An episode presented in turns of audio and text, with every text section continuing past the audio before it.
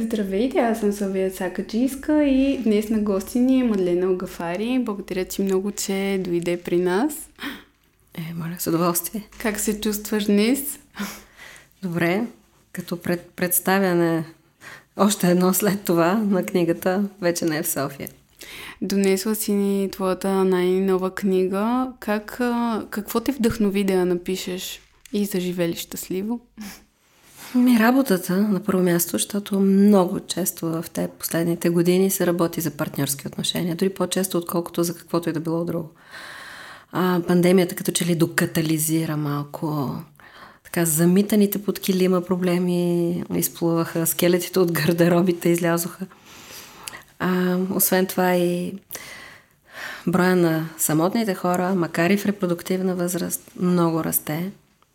Дори има притеснителни статистики, че повече от половината хора в репродуктивна възраст са сингали, така наречената ера на сингалите. И впечатленията от а, живота изобщо, за това колко най-естественото нещо е да партнираме, защото човека е социално животно и живота е по двойки. А, и в същото време се оказва а, много трудно за разлика от на всички животинки, на които има инстинкт. При нас а, наблюдаваме влияние на много така наречената ни втора природа, цивилизацията, интроектите, кривата ценностна система са променили много неща и това прави всъщност много трудно партнирането. И в а, най-голямата част от случаите, ако обобщим до какво се свежда проблема е незрялост. А, независимо от календарната възраст в паспорта или в личната карта, в партньорските отношения всъщност влизат, доказва се, две деца. И поведението много често е като на деца. Не е злонамерено, но просто е незряло. И това порастване, което всъщност обслужва и обгрижва психотерапевтичния процес – прави след това връзките вече и хармонични, и здравословни, и дълготрайни, и щастливи. Но това, което сподели за ценностната система, сякаш тя много се е променила. А, и това, че имаме достъп до всичко, всъщност ни кара да... Може би да оставяме връзките на заден план. Така си мисля аз поне. Ами, един от, даже на много, в много от главите говоря за достъпа до всичко, който си има даже модерното заглавие FOMO, синдрома FOMO, Fear of Missing Out, нали? да не се прецакам нещо да изтърва, защото има огромен избор. За всичко има огромен избор. И независимо, че м- Ам, нерядко хората са недоволни, гледат се какво им липсва. Всъщност днешният човек обективно погледнато на фона на цялата човешка история и еволюция, е презадоволен. Той е много глезен човек. А, той изобщо не живее в лишенията или опасностите, в които далечните му предци са живели. И този синдром ФОМО създава а, много често и тази иллюзия, че а, винаги има някой по-добър.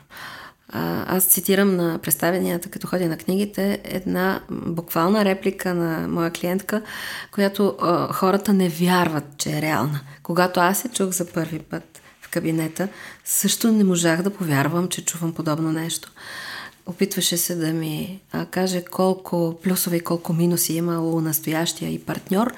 И като питах, добре де, колко са косурите? И тя ми каза 0,27. А сега накарах да го повтори. Първо, нямам идея как точно е изчислила, че е 0,27, при условие, че човешките взаимоотношения не са математика. Да. И проценти. А, да, и а, всъщност как, откъде идваха тези 0,27, като я помолих да конкретизира, оказа се, че той яде много люто, тя не обича да яде люто. И второто, че той ходи на едно много опасно катерене, а тя умира от ужас от а, тази му спортна страст. И разбира се, изобщо няма желание самата тя да се включи. Това били разминаванията.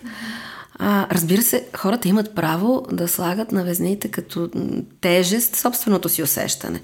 Възможно е да е непоносим страха, който изпитва, когато той се катери. Макар че не се катерил необезопасен с всичките там карабинери и всички там необходими алпинистки неща и атрибути. А, но за един едно е важно, за друг друго е важно. Но идеята, че някъде има един холивудски образ, една принцеса от приказките, един рицар на бял кон, ам, е много идеалистична и то това е признак за неозряване, защото идеалистичният възглед за света е този на децата. И тогава да. си мислиш, че ако този е с 0,27, значи не този другия. Точно, не този, не Понеже тази. има много, има а пък много. и някога бабите ни и дядовците ни да са имали избор от две-три села, няколко свободни моми и момци. Днес можем да избираме партньори от другия край на света. Друг е въпросът, че и културално би трябвало да са сходни, за да е максимално качествено отношението. И в крайна сметка, всъщност, доста хора са много самотни. Аз самата, когато общувам, независимо дали е в работа или в личен план, повечето хора ми споделят всъщност колко са самотни. И когато ги питам, нали, какво правиш за това да не си самотен, те повечето не могат да ми отговорят. Ами, като помислиш, матрицата е доста умела в това да зомбира всички бурмички, да й служат до степен такава, че човек отива в посока на деиндивидуация.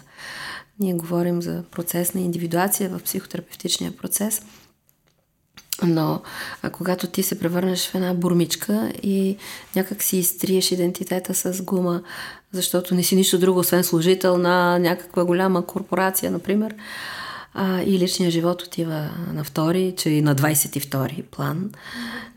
Една от причините е тази. Многото претоварване, многото бързане. А да не говорим и за вече тенденцията да се работи онлайн от вкъщи, което ограничава живите срещи, което ограничава физическия контакт, буквално докосването. Не само душите се докосват, нали, телата също се докосват и това е много важно за човеците. Ние не сме охлюви, не сме черви. Те са си двуполови и се самооплождат. Ние имаме нужда от близост. Не говоря за сексуалната само, говоря за физическата близост.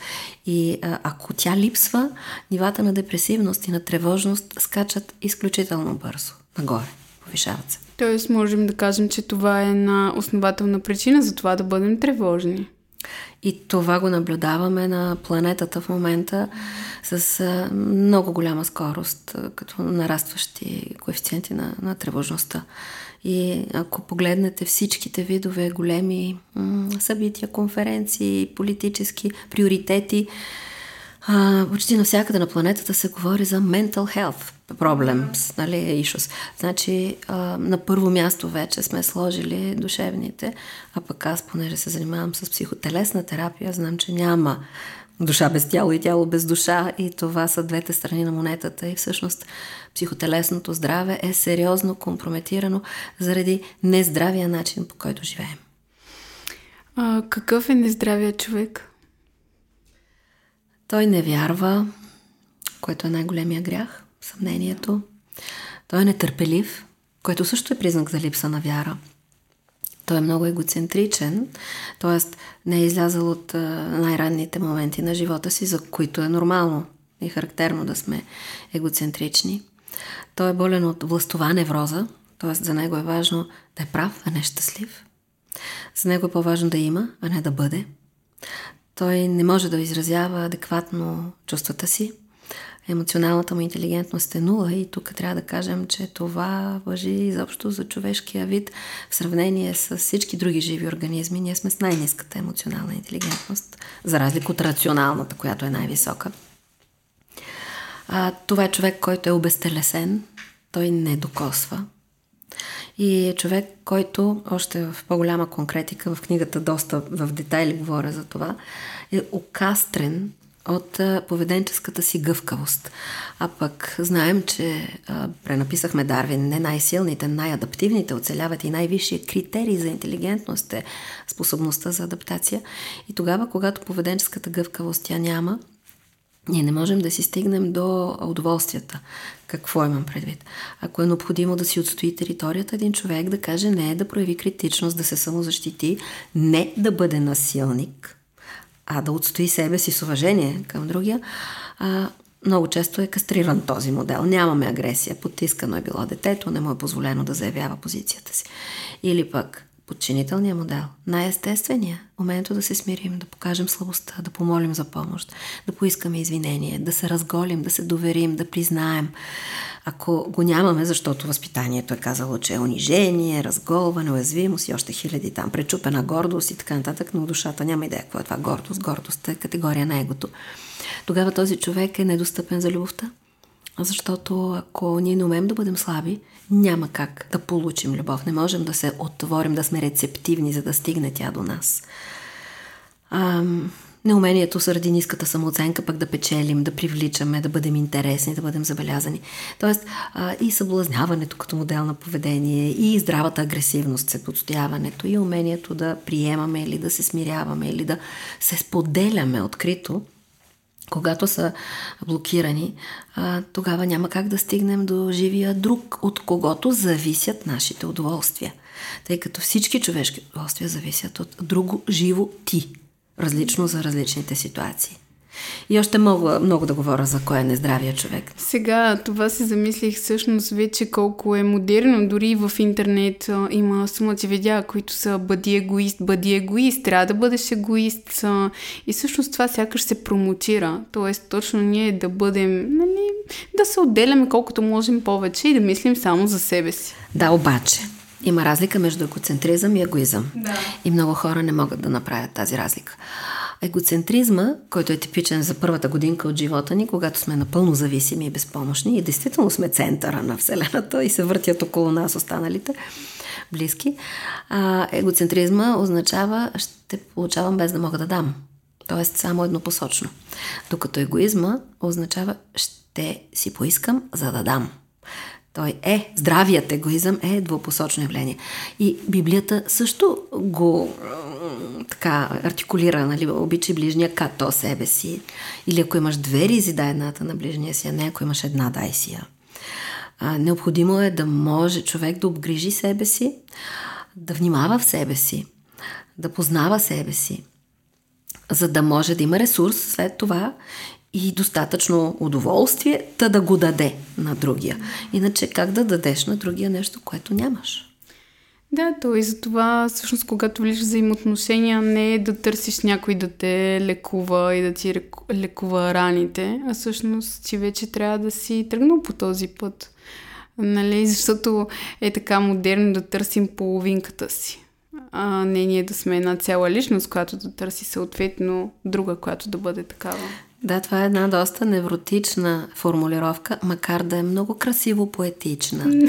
Моята половинка а, звучи много красиво, обаче от гледна точка на псих, психичното здраве а, не е здраво ние да сме половин и другия да е половин, за да може като се съберем да станем едно. А, в, в а, психичното здраве всъщност равенството е различно. Едно плюс едно е равно на едно една цяла личност плюс още една цяла личност правят една хармонична връзка, двойка. Защото ако аз съм половинка, тази потенциална възможност другия да си тръгне от мен винаги латентно присъства. Т.е. латентно ще присъства и една тревожност или дори враждебност от моя страна. Да не би другия да си тръгне. И тази враждебност вече ще се отразява в тук и сега в отношенията ни. И то става едно обсесивно. Да, а и много по-оправна е една двойка, когато и един е цял, и другия е цял. Те двамата имат много повече инструменти и модели на поведение, на реагиране в различни ситуации. Арсенала от козове житейски е много по-голям на една двойка, съставена от двама цели индивиди. Тоест на никого да не липсва нищо. Да не липсва нищо. А това дали е възможно, тук поставяме въпроса. Това е целта на психотерапевтичния процес. Истината е, че ако един човек, и тук ще кажа нещо крайно, вероятно ще тръгнат да спорят доста хора, а, разбира се, никого не задължавам да ходи на терапия, това е най-доброволният процес, но ако някой човек не е отишъл на терапия, той не е цял. Дори и тогава, когато се чувства добре, дори и когато си мисли, че няма проблеми, да не забравяме, че ние сме 5% съзнание и 95% подсъзнание. Тоест, ние не знаем, че не знаем. И още по-абсурдно би прозвучало, но е напълно вярно, понякога човек дори не знае, че страда. Mm-hmm.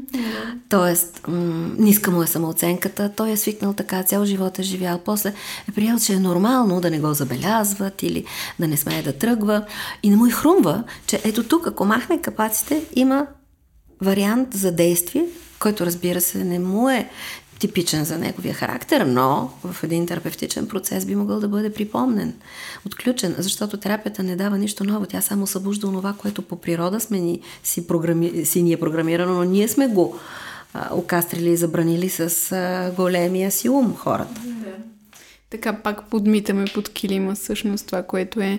А, наскоро бях на Primal терапия и след това си говорих с един приятел и му казвах, аз бях и той ме пита, и аз нали не спадам в подробности, там казвам някакви неща и той ми каза, а, ма ти за какво ходиш на такива неща? И аз казвам, защото така съм го усетила, нали, като нужда и той, аз такива неща нямам. И точно това тогава се замислих, нали, как хората всъщност си мислят, нали, това от мен е далече, а пък всъщност той е в нас, във всички нас. В абсолютно всички нас, но ние нямаме съзнание за това. Той е в тези 95%. И тогава избива в телесни симптоми, избива в разни нездрави начини на държание, но ние не знаем, че са такива. Или пък физическите симптоми изобщо не можем да разберем, че са на психична основа. Mm-hmm. Липсата на тази близост, нали, тук изобщо не говорим за сексуалния аспект, а като цяло близостта, която а, сме имали, може би преди, т.е. нашите предци са имали, за разлика от нас, тъй като ние, да, уж сме социални животни, но аз сега се замислих а, в работата си, примерно съм много социална, но супер рядко излизам и контактувам иначе с други хора. Това до какво води а, на телесно ниво? Ами, липсата на автентичността и на спонтанността е точно това, което довежда човека на терапия, защото по заобиколен начин потребностите се проявяват после през симптоми. И на телесно ниво могат да бъдат хиляди. Като почнем от, айде да речем, задържаната агресивност, здравата агресивност, която е задържана, от най-елементарното. Чупене на ногти, на разваляне на зъби, падане на коса, всички кожни проблеми, ревматоидно-артритни, автоимунни, язвите, инфарктите, инсултите, камъните в жлъчката, високата киселинност и туморите, рака. Не, не съм ги дори изброила всички. Всичките те са на база на задържането на агресивността. Но ние много често сме социални а, и общуваме, но на повърхността това е някакъв перформанс. Всъщност, а, истинската, голата честност много рядко я има. Тая естественост, без а, маниери, без фалш и без онова лъжене, което ние не знаем, че, че правим. Ние не знаем, че лъжем. Вярваме си и да не говорим, че много пъти е на автопилот. Как си? А, добре съм. Ама всъщност изобщо не съм добре. Точно, да. И той другият човек ти казва, ми да, много се радвам, че си добре, но всъщност той е просто едно да, по дефолт да кажем как си, защото така трябва. Клиширан отговор, но...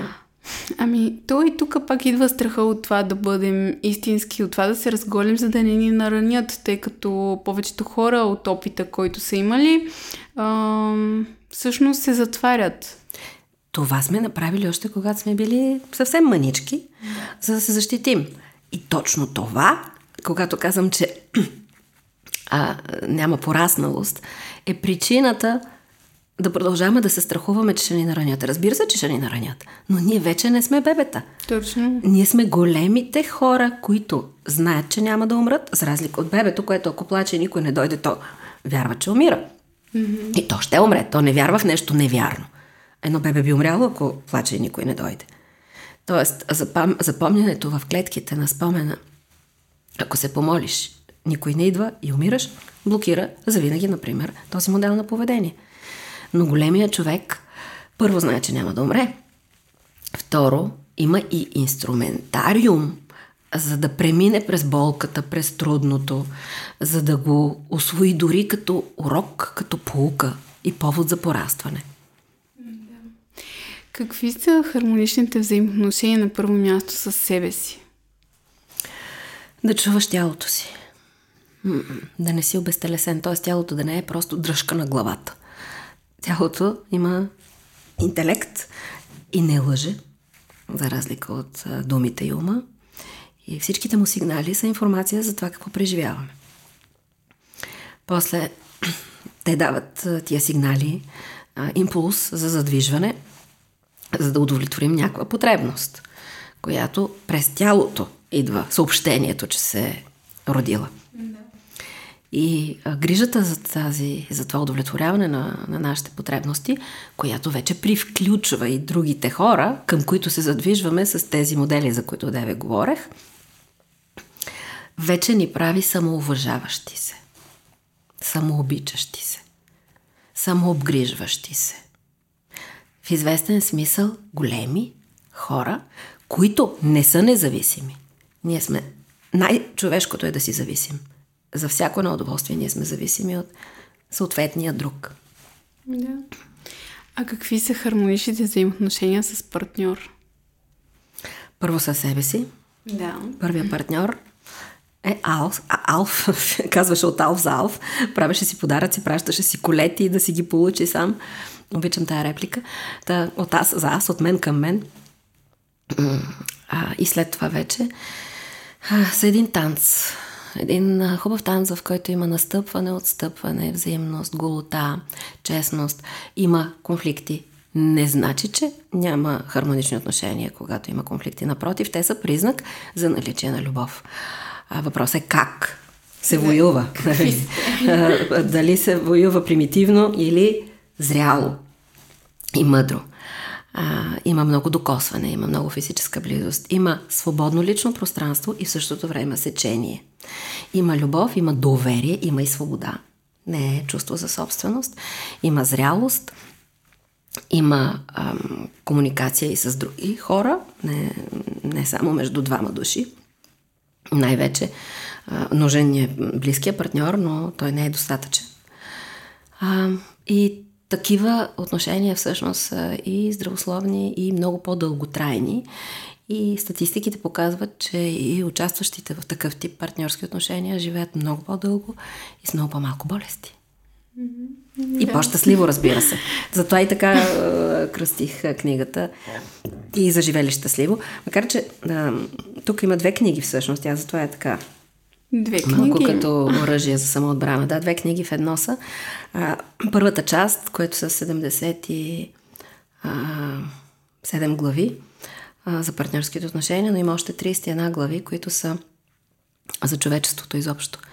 За човека. За това какво се случва с мъжкото и женското днес, за кризите, за вярата и оптимизма, за властовата невроза, за това защо се казваме Homo nevroticus normalis и вървиме към Homo traumaticus normalis. Ние тотално си изгубваме идентитета като хора. Хубавата посока би била да станем Homo humanicus normalis. Като казах идентитет, а, не сме се договарили предварително, но решавам, че мога да използвам една скоба да отворя. А, България за първи път ще бъде домакин на Световен конгрес по психотелесна терапия през септември, сега, 23-та, от 6 до 10 септември. И понеже темата е идентитета във времена на промяна, конструиране, деконструиране, реконструиране, затова се самоподсетих, казвайки, че губим идентитета си. Това е едно събитие, което е огромен шанс да бъде посетено, защото ще бъдат от цял свят светила в областта на психотелесното здраве, а пък всички виждаме, че а, в посоката на холистичното се движи и науката, и интегративното. Няма две здравета. И всички, които се интересуват а, от а, тази холистична гледна точка към здравето, а, могат да заповядат на моите фейсбук страници. Качвам а, постове за конгреса. Mm-hmm. Добре. Много благодаря за информацията, ценната информация, която ни сподели. Ще се радвам да имаме възможността отново да си поговорим. Благодаря и аз.